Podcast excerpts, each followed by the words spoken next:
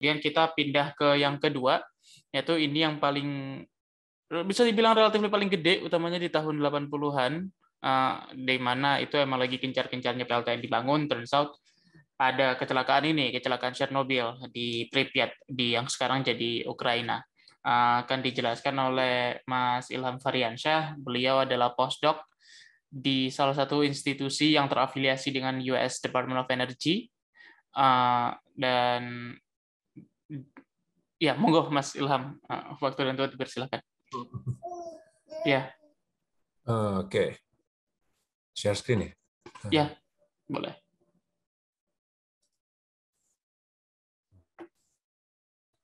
Kelihatan full screen? Udah.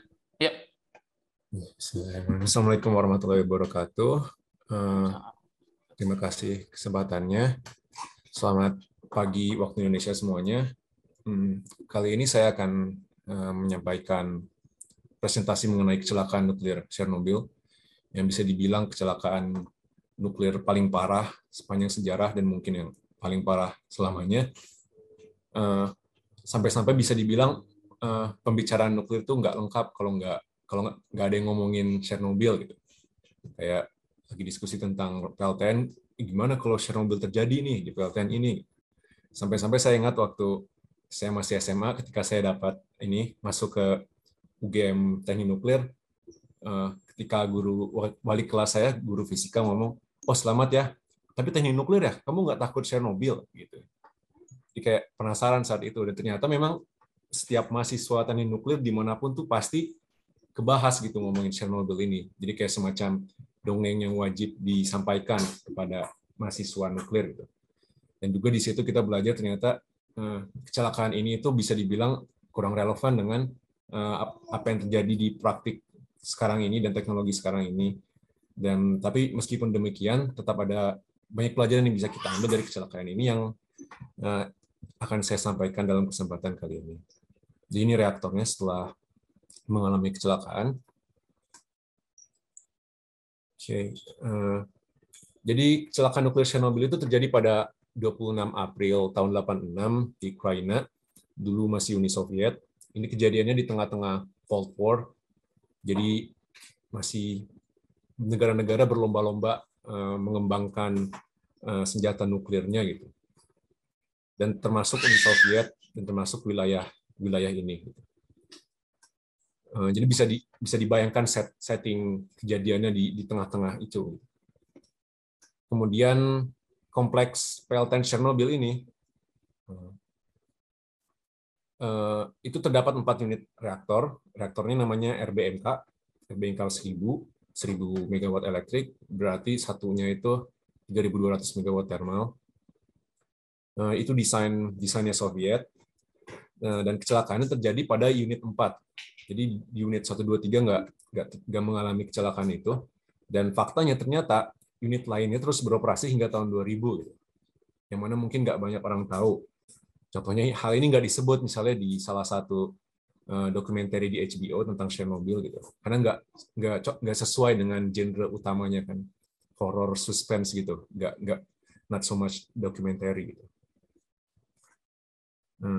Sekali lagi ini kecelakaan nuklir terparah, masuk INES level 7 di tingkat level kecelakaan dari IAEA. Karena mengalami pelepasan material radioaktif ke lingkungan dengan dampak kesehatan yang signifikan. Berbeda dengan Three Mile Island yang tadi disampaikan oleh Mas Januar, ini material radioaktif yang tersebar ke lingkungan ini sangat signifikan hingga menimbulkan dampak kesehatan yang berarti. Dan bisa dibilang singkatnya, kecelakaan ini terjadi karena desain reaktor dan budaya keselamatan yang buruk. Jadi kombinasi dari dua ini mengakibatkan kecelakaan nuklir terparah. Desain reaktor yang buruk dan budaya keselamatan yang buruk. Tambah lagi, ada tanggap darurat yang tidak optimal juga dari pemerintahnya gitu. Bahkan sempat disembunyikan ketika pasca kejadian gitu. Yang mana memperparah dampak kesehatan dari kecelakaan ini. Jadi,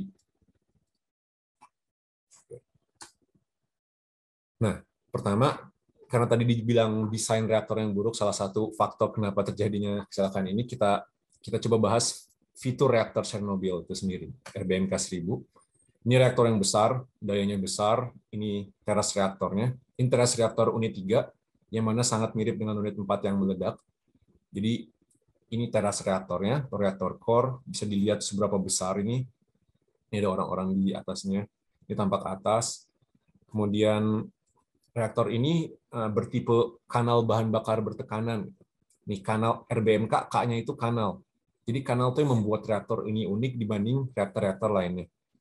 Karena bahan bakarnya itu, si uraniumnya itu, atau fuel rod yang sudah disebut beberapa kali dalam rangkaian kuliah ini, itu tidak dibentuk dalam sebuah assembly, tetapi di setiap rodnya itu dimasukkan ke dalam kanal terisolasi masing-masing. Jadi setiap fuel rod itu punya kanalnya masing-masing. Jadi berbeda dengan seperti LWR. Kalau di LWR kita punya kolam air, terus kumpulan bahan bakarnya dimasukin ke dalamnya. Gitu. Kalau ini setiap bahan bakar punya kanalnya sendiri terpisah. Jadi di situ perbedaannya. Dan karena desainnya dengan berkanal-kanal itu membuat RBMK bisa melakukan online refueling. Karena tiap fuel rod ini berbeda-beda, terisolasi. Jadi dengan alat ini bisa diambil beberapa rod yang udah burn up-nya tinggi terus diganti online refueling. Jadi itu sebuah keunggulan dari desain ini, bisa dibilang. Berbeda dengan misalnya dibandingkan dengan LWR yang seperti ini gitu. Kalau mau di refueling harus dibuka kan semuanya. Dan itu nggak bisa sedang beroperasi. Kalau lagi beroperasi itu airnya uap semua gitu. Malah ambiar keluar semua gitu kan. Berbahaya. Tapi kalau desain ini yang berkanal-kanal ini itu bisa dilakukan. Jadi secara online bisa refueling sehingga faktor kapasitasnya bisa sangat tinggi, nggak perlu pemadaman di tengah hanya untuk refueling, pemadaman hanya untuk maintenance saja gitu. Jadi ini sebuah keunggulan yang besar. Di saat yang sama, online refueling ini mempromote produksi weapon grade plutonium.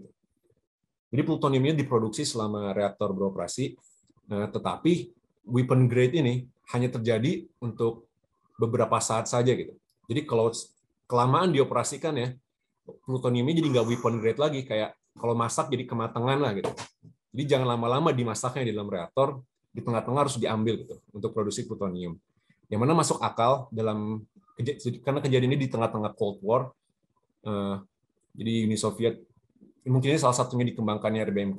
Bahkan RBMK ini salah satu bisa dibilang turunan dari desain reaktor yang memang untuk produksi plutonium. Ini salah satu fiturnya online refueling. Selanjutnya, reaktor ini tidak ada bangunan pengungkung. Kalau ingat di kuliah di hari pertama, reaktor tuh harus ada pertahanan berlapis, dan yang paling luarnya itu ada bangunan pengungkung, sehingga bila terjadi kecelakaan, semua material radioaktifnya bisa ditahan di dalam kungkungan itu. Dan kungkungan ini justru sebenarnya yang salah satu penolong di kecelakaan Three Mile Island yang tadi disampaikan oleh Mas Januar. Kalau nggak ada pengungkung, mungkin terjadi pelepasan material radioaktif yang lebih besar dari yang terjadi. Gitu. Nah, kenapa tidak ada pengungkung? Masuk akal juga, karena ini reaktornya sangat besar. Kalau pakai pengungkung mungkin konstruksinya bisa 2 kali lebih lama gitu. Dan mereka sedang balapan bikin senjata nuklir saat itu mungkin. Jadi ketika di dalam saat-saat itu mungkin keselamatan bukan menjadi faktor pertama bagi desain mereka gitu. Jadi nggak perlu pengungkung. Jadi nggak dibikin pengungkung di reaktor BMK Chernobyl saat itu. Kemudian fitur selanjutnya kembali lagi ke konsep dasar kerja reaktor nuklir, moderator, pendingin, bahan bakar harus diidentifikasi apa aja gitu setiap teknologi. Dan di teknologi ini moderatornya itu grafit dan pendinginnya air, berbeda dengan LWR atau PWR yang keduanya moderator dan pendinginnya air. Kalau ini berbeda, moderatornya grafit, pendinginnya air. Jadi bisa lihat di sini yang warnanya krem ini semua grafit moderator, yang biru ini air. Dan bila kita menggunakan kombinasi ini, yang akan terjadi moderasi yang berlebihan, overmoderated istilahnya. Jadi kalau masih ingat di kuliah hari pertama, kita bilang kalau neutron cepat itu sangat sulit menghasilkan fisi gitu, sehingga harus dimoderasi. Jadi moderasi itu adalah faktor penting dalam pengoperasian reaktor termal. Akan tetapi kalau moderatornya kebanyakan juga nggak baik gitu. Jadi kalau seperti gambarannya gitu, misalnya di biru ini kan moderator. Kalau moderator ada banyak, warna biru, semuanya warna biru di sini gitu. Neutronnya jadi bingung nih, bahan bakarnya mana kalau moderator semua gitu. Nah, ketika saat itu justru kebalik, ketika kita tambah moderatornya, reaksi fisi malah semakin sulit terjadi gitu. Nah, ini terjadi dalam kombinasi moderator grafit dan pendingin air. Dan ini menjadi masalah ketika karena hal ini mengakibatkan umpan balik reaktivitas positif.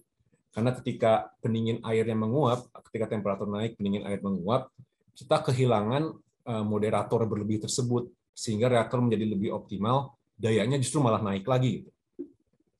Jadi gambaran kasarnya kalau misalnya pesawat itu, kalau misalnya ada fitur yang membuat pesawat tetap stabil gitu. Jadi misalnya ada, jadi pesawatnya terbang, terus kalau entah kenapa tiba-tiba menukik ke bawah, kalau umpan baliknya negatif, dia akan ngelawan itu, jadi dibalikin lagi ke atas lagi gitu. Kalau menukiknya ke atas, dibalikin lagi ke bawah gitu, jadi tetap stabil. Gitu. Nah kalau positif itu malah ditambahin, jadi kalau menukik ke bawah, makin ke bawah lagi, kalau menukik ke atas, makin ke atas lagi. Nah itu yang terjadi di dalam reaktor kalau ada umpan balik reaktivitas positif. Kalau pesawat jadi susah mengendalikannya, kalau di sini mengendalikan dayanya jadi lebih susah. Ini dampak dari moderator grafit dan pendingin air. Nah di sini saya beli tanda warna merah untuk kelemahan dan warna biru untuk keunggulan dari desain RBMK ini. Ini gambaran grafik dayanya. Jadi apabila terjadi kenaikan daya gitu, entah karena apa, kalau reaktivitasnya positif lebih besar dari 0, itu malah naik lagi gitu, malah lebih naik lagi seperti ini. Kalau negatif dibalas lawan arahnya gitu, jadi ke bawah atau mungkin jadi stabil seperti ini. Nah, kemudian fitur lainnya ada batang di batang kendalinya, yang mana untuk menyerap neutron sehingga mengendalikan reaksi fisi berantai dan juga daya. Di ujungnya itu ada grafit. Ini misalnya kalau ini reaktornya, merah ini bahan bakar, hijau ini si bahan penyerapnya, di ujungnya itu dikasih grafit lagi yang warna ungu. Kenapa? Supaya biar optimal aja gitu. Jadi ketika ketika batang kendalinya nggak ada, di sini ada moderator gitu. Jadi semakin baik moderasinya, tetap baik moderasinya. Tapi nanti seperti kita lihat nanti di sekuensi kecelakaannya, justru ini salah satu pemicu kecelakaan yang memperparah kecelakaan. Kemudian di samping itu ada juga sistem detektor komputer untuk deteksi ketidakstabilan neutronik. Jadi di situ ada sistem khusus untuk mendeteksi ketidakstabilan neutronik, yang mana berarti bertanda burut gitu kan. Jadi desain reaktornya itu sebenarnya bisa tidak stabil sampai-sampai ada sistem khusus ini. Nah ini juga ada hubungannya dengan bentuk. Ini bisa dibilang karena kombinasi dua hal, karena reaktornya besar dan adanya umpan balik positif ini. Jadi karena besar, jadi apa yang terjadi di satu tempat mungkin tidak terjadi di satu tempat, dan mungkin bisa terjadi osilasi karena itu kan. Jadi bolak-balik, apalagi ada reaktivitas positif tadi. Bisa jadi ada ketidakstabilan sehingga hal ini perlu. Oke, nah sekarang kejadian kecelakaannya. Pindah dulu gambarnya. Oke.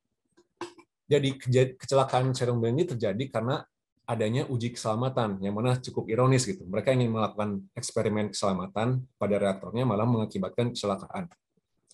Jadi tujuan dari uji keselamatan ini adalah ingin mencoba mendemonstrasikan apakah bisa menggunakan sisa putaran turbin pasca shutdown untuk menggerakkan pompa pendingin, seperti yang berulang-ulang kali kita sampaikan. Ketika di shutdown, reaktor tuh masih panas karena ada panas peluruhan akibat produk fisi yang terakumulasi. Nah, jadi ketika pasca shutdown, uji ini pengen mencoba apakah turbin yang berputar itu, yang masih berputar, yang perlahan-lahan berhenti, apakah putaran itu bisa digunakan untuk menggerakkan aliran air gitu, sehingga masih tetap ada pendinginan gitu di menit-menit pertama pasca shutdown itu. Jadi itu yang ingin dilakukan oleh uji keselamatan ini. Ini reaktornya waktu masih utuh. Dan itu sebuah tanda budaya keselamatan yang buruk gitu. Masa bereksperimen dengan reaktor daya sipil yang besar gitu.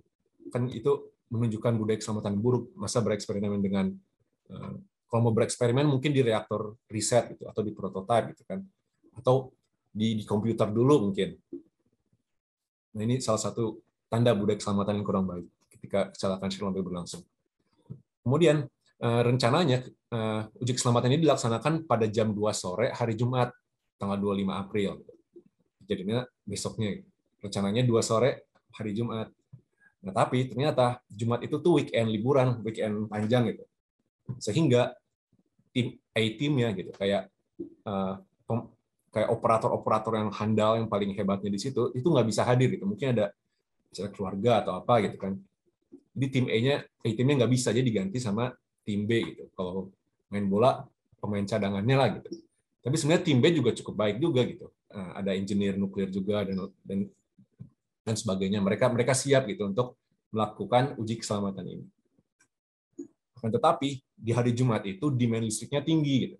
Karena kan weekend liburan gitu. Mungkin banyak keluarga kumpul di rumahnya sehingga listrik demand listriknya tinggi, demand dayanya tinggi. Gitu.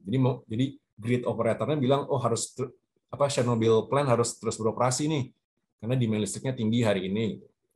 Jadi nggak bisa nih dilaksanakan di jam 2 sore seperti yang direncanakan. Gitu. Sampai dimundur-mundur sampai akhirnya malam hari tiba.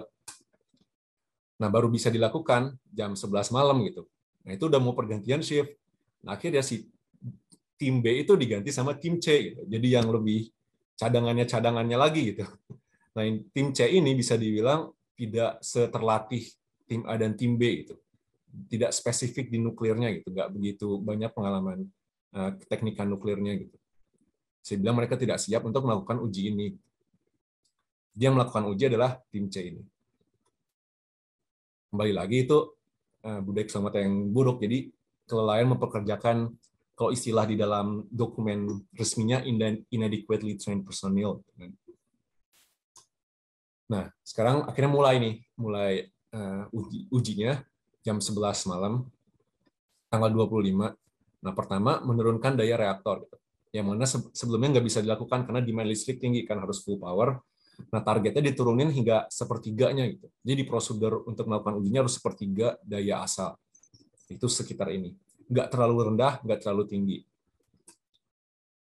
Kemudian dayanya diturunkan, tapi sayangnya diturunkannya terlalu cepat, gitu. Nah, mungkin itu human error gitu. Karena sebenarnya reaktor nggak boleh diturunkan terlalu cepat, tuh nggak boleh.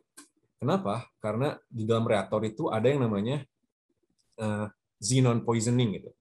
Jadi xenon 135 ini adalah salah satu produk fisi yang memiliki serapan neutron yang tinggi. Jadi kalau neutron ketemu xenon tuh pasti langsung terserap.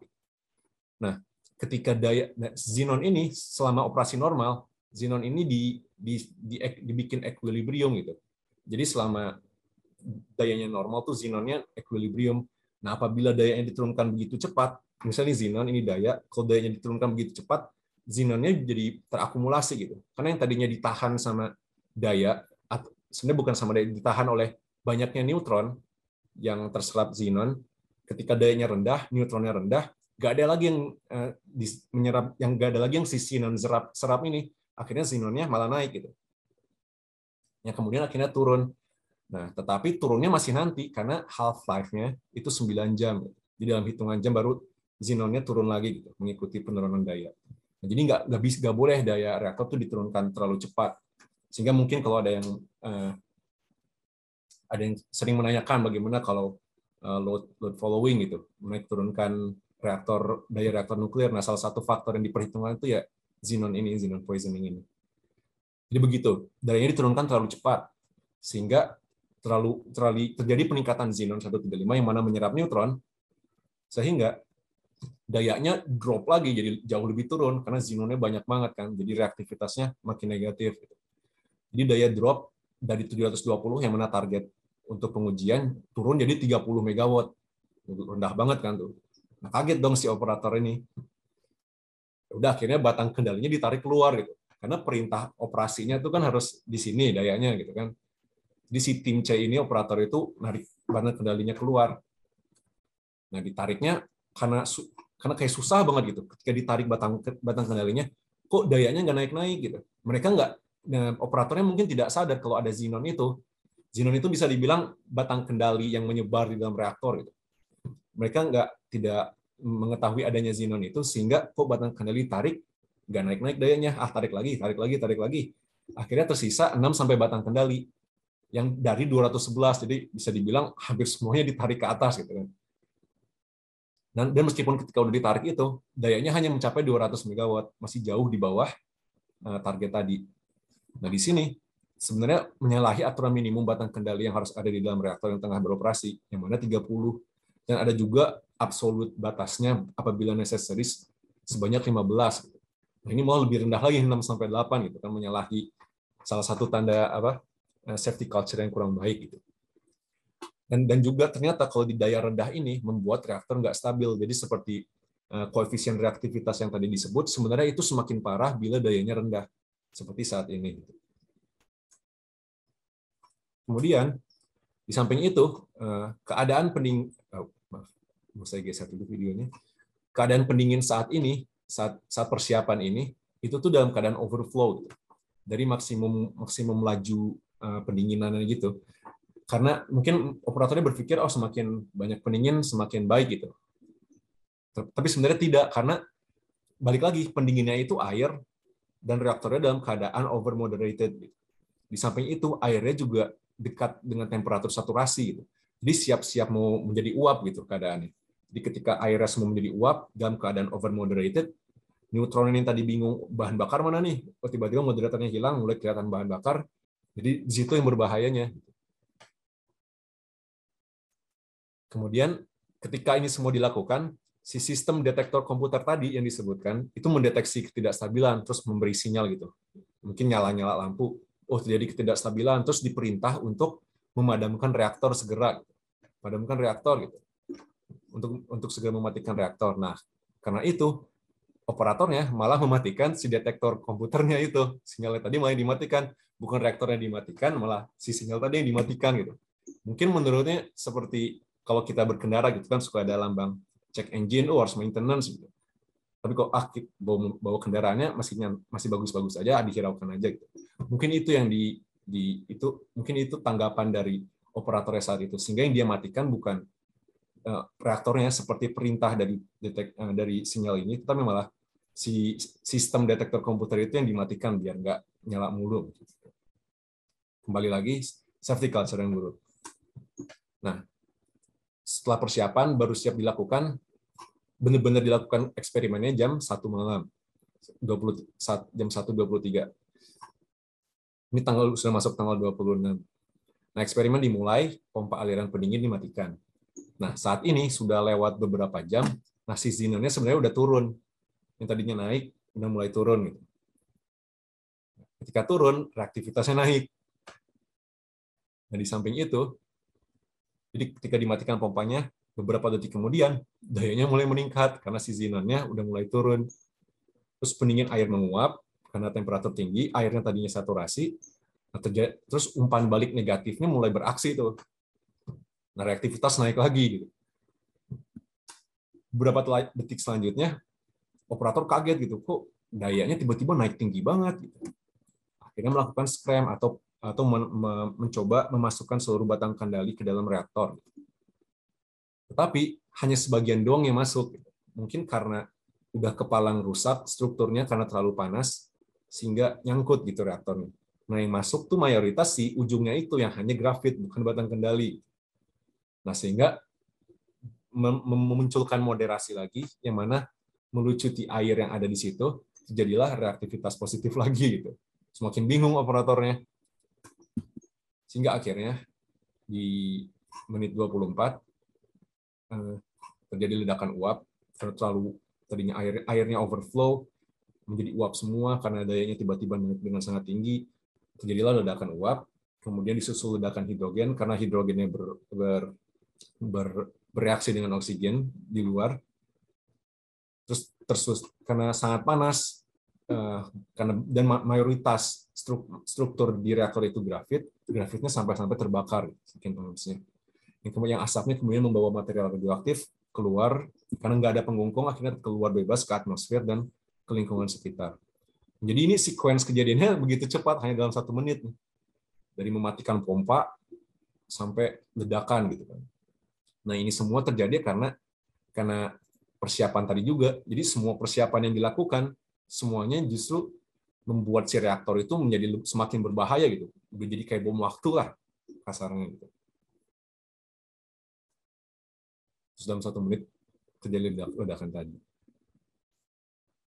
sehingga meledak seperti ini. Nah, sekarang dampak kesehatannya apa dari penyebaran material radioaktif tersebut? Yang mana bisa dibilang 5% bahan radioaktif yang ada di dalam reaktor itu semua tersebar ke lingkungan. Yang tercatat menjadi sebuah kecelakaan nuklir terbesar yang pernah terjadi. Nah, apa yang terjadi? Ditemukan 29 ARS atau Acute Radiation Syndrome yang pastinya udah dibahas sama Mbak Sita kemarin. Jadi ini terjadi pada pemadam kebakaran yang langsung datang ke tempat kejadian yang untuk memadamkan api. Semuanya beberapa terkena acute radiation syndrome dan menjadi korban. Kemudian untuk dampak langsung radiasi saat itu juga. Jadi acute radiation syndrome mendapat dosis radiasi dalam waktu yang sangat singkat, dosis yang besar dalam waktu yang singkat. Sedangkan bagaimana dengan sebaran material radioaktif yang ke seluruh Eropa gitu, bisa dibilang pasti ada namanya dampak jangka panjangnya gitu. Nah, kemudian dibentuk badan PBB namanya UNSCARE, United Nations Scientific Committee on the Effects of Atomic Radiation. Jadi ini gabungan dari beberapa negara, ahli-ahli radiasi, ahli keilmuan fisika medis, patologi, dan semuanya berkumpul mempelajari dampak dari radiasi kecelakaan Chernobyl ini. Nah, di studi itu dan di laporannya di tahun 2008 bisa dilihat teman-teman, itu ditemukan 15 kanker tiroid. Jadi selama 25 tahun sejak kecelakaan ditemukan 15 kanker tiroid yang bisa diatributkan kepada kecelakaan Chernobyl ini, 15. Nah, terus diprediksi akan ada 16.000 tambahan kanker tiroid dalam 80 tahun yang akan datang. Itu dalam 80 tahun hanya bila kalau orangnya nggak meninggal sebelum itu. 16.000 prediksinya. Nah, kanker tiroid itu apa? Kanker tiroid itu terjadi, kanker tiroid yang karena akibat radiasi ini terjadi karena adanya serapan iodin 131. Jadi iodin 131 itu salah satu produk fisi yang terakumulasi di dalam reaktor, yang mana sangat berbahaya di saat-saat awal pasca kecelakaan. Karena half-life-nya itu sangat pendek, 8 hari. Jadi kalau half-life-nya pendek, material radioaktif itu semakin berbahaya. Kenapa? Karena half-life-nya pendek, berarti cepat meluruh, berarti radiasi yang dipancarkan lajunya cepat gitu, kalau half-life-nya pendek. Nah, iodin itu seperti itu, half-life-nya pendek dan radiasinya cepat. Di samping itu, iodin itu sangat gampang terserap tubuh. Nah, terserapnya di mana? Di tiroid atau kelenjar gondok ya, misalnya. Jadi kalau kelenjar tiroid itu kalau menangkap iodin, mau itu iodin 131 atau angka berapa, yang penting unsurnya iodin pasti langsung diserap seperti spons gitu. Nah, jadi ketika ada iodin 131 misalnya masuk ke dalam tubuh kita karena dari konsumsi makanan atau minuman langsung terserap gitu. Dan kekumpulnya di satu tempat di kelenjar tiroid itu sehingga sangat mungkin terjadi kanker tiroid. Dan ini 16.000 ini mayoritas ditemukan pada anak-anak. Yang anak-anak ketika kejadian itu. Karena anak-anak kelenjar tiroidnya masih berkembang gitu. Lebih rentan terhadap kanker tiroid akibat radiasi dibandingkan oleh orang dewasa yang kanker tiroidnya udah settle. Nah, dan 16.000 ini hanya ditemukan di Belarus, Ukraina, dan Rusia, yang mana tempat-tempat yang terkontaminasi sangat berat. Tidak ditemukan di tempat lain. Akan tetapi, sebagai perspektif, kanker tiroid ini berbeda dengan kanker-kanker lainnya, karena penanganannya itu sudah sangat efektif dan tidak semahal kanker-kanker lainnya. Sehingga mortality rate dari kanker tiroid itu hanya mencapai 1%. Jadi dari 16.000 kanker tiroid bisa dibilang korban dari itu adalah sekitar 160 orang dalam 80 tahun. Jadi bisa dibilang dampak kesehatan yang dapat diatribusikan kepada radiasi kecelakaan Chernobyl itu ya 29 ARS, 15 kanker tiroid yang terjadi dalam 25 tahun pasca kecelakaan, dan 16.000 kanker tiroid tambahan dalam 80 tahun ke depan. Selain itu, selain iodin 131, dikhawatirkan juga adanya dampak dari kontaminasi cesium 137. Jadi cesium 137 sama seperti iodin, itu produk fisi juga yang kalau terjadi kecelakaan nuklir, itu yang dikhawatirkan. Pokoknya kalau kecelakaan nuklir, dua ini yang dikhawatirkan, iodin dan cesium 137. Nah, tetapi cesium 137 berbeda dengan iodin. dia waktu paruhnya 30 tahun. Jadi kalau iodin mungkin dalam 3 minggu pasca kecelakaan, iodin udah hilang, udah bersih. Lingkungan udah bersih dari iodin. Tapi cesium masih ada di sekitar karena waktu paruhnya 30 tahun. Akan tetapi karena waktu paruhnya lama, berarti pancaran radiasinya nggak secepat iodin. Di samping itu, cesium juga nggak terakumulasi di dalam tubuh seperti halnya iodin. Jadi kalaupun ada orang yang menghirup cesium, tidak lama setelah itu cesiumnya akan dikeluarkan lagi.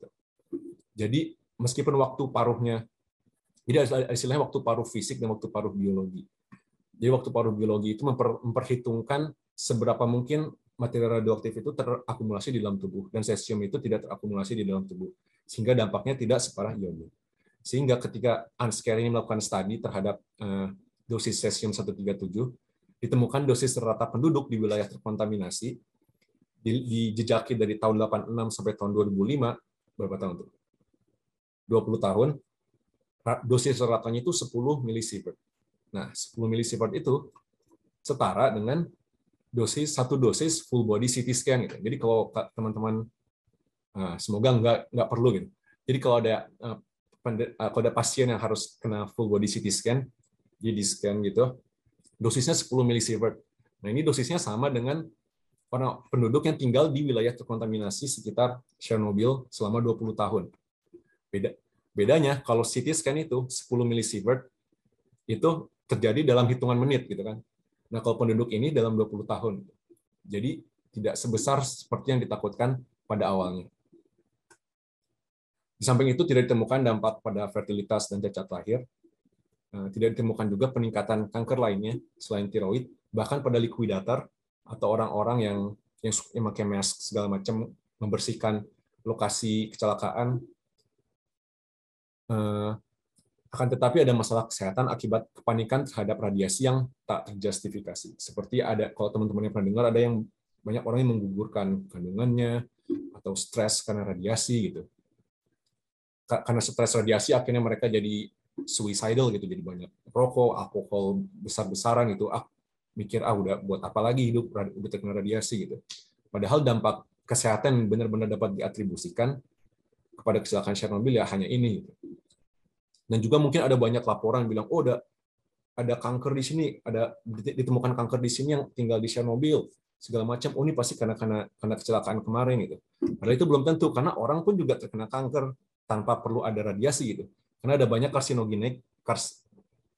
karsinogenik di lingkungan hidup kita gitu, dari pola hidup makan dan sebagainya gitu. Dan itu yang perlu dipisahkan gitu. Kalau ada yang melakukan studi, harus dipisahkan mana kanker karena radiasi, mana kanker karena gaya hidup kita gitu. Merokok pun juga bisa menyebabkan kanker gitu kan. Nah, UNSCARE itu melakukan sangat berhati-hati akan hal itu, dan ini adalah hasil studi mereka. Nah, sekarang pembelajarannya sebagai kesimpulan, pertama, pilih desain reaktor yang baik gitu, yang tepat gitu. Dan pengoperasiannya pun juga tepat, jangan dilakukan eksperimen seperti yang dilakukan di Chernobyl. Kemudian, pentingnya regulasi dan budaya keselamatan yang baik tentunya. Lalu, kerjasama dan keterbukaan penggunaan teknologi nuklir. Ini pembelajaran karena waktu Chernobyl waktu itu terjadi di tengah Cold War. Jadi, US sama Uni Soviet, mungkin mereka nggak berbagi informasi teknologi reaktor nuklirnya. Gitu. Di US nggak ada reaktor yang seperti reaktor Chernobyl yang mana tidak stabil. Jadi mungkin apabila ada terjadi pertukaran ilmu, gitu, mungkin US bisa ngasih tahu, oh reaktor kamu nggak stabil nih, bahaya. Jangan diginiin, jangan dioperasikan seperti ini gitu, dan sebagaimana mestinya. Kemudian perlu juga dilakukan pengkajian ulang penerapan model linear non-threshold dalam proteksi radiasi, yang mana menjadi sumber ketakutan masyarakat karena ada studi-studi yang menggunakan ini yang tidak digunakan sebagaimana mestinya. Nah, di samping itu yang terpenting, jadi bisa dibilang dari kecelakaan Chernobyl yang jelas-jelas benar-benar terlihat scientific evidence-nya itu adalah kanker tiroid akibat iodin 131. Sehingga jika terjadi kecelakaan PLTN, tanggap darurat terhadap dampak penyebaran iodin 131 itu merupakan hal yang perlu diprioritaskan. Jadi kalau ada kecelakaan nuklir, iodin 131 dicek gitu. Nah, apa yang perlu dilakukan misalnya memonitor penyebarannya ke kawasan mana saja, kemudian dilakukan evakuasi terukur. Jadi berdasarkan dari monitor penyebarannya tadi, dan memberi informasi yang tepat pada penduduk sekitar, kemudian membantu juga bila melakukan konsumsi pil iodin stabil, sehingga di kelenjar tiroid kita udah penuh gitu, sponsnya tadi udah penuh, sehingga kalau ada iodin radioaktif dihiraukan saja gitu. Kemudian perlu juga memonitor konsumsi makanan dan minuman terutama pada anak-anak, karena seperti tadi dibilang, anak-anak kelenjar tiroidnya masih berkembar dan sangat rentan terhadap kanker tiroid akibat radiasi. Kemudian memonitor secara metodologis peningkatan terjadinya kanker tiroid. Kembali lagi secara metodologis, karena perlu dipertimbangkan juga kanker pun terjadi di setiap harinya gitu. Setiap orang memiliki kemungkinan mengidap kanker. Jadi harus dipisahkan probabilitas itu. Dan sekian dari saya presentasinya. Terima kasih.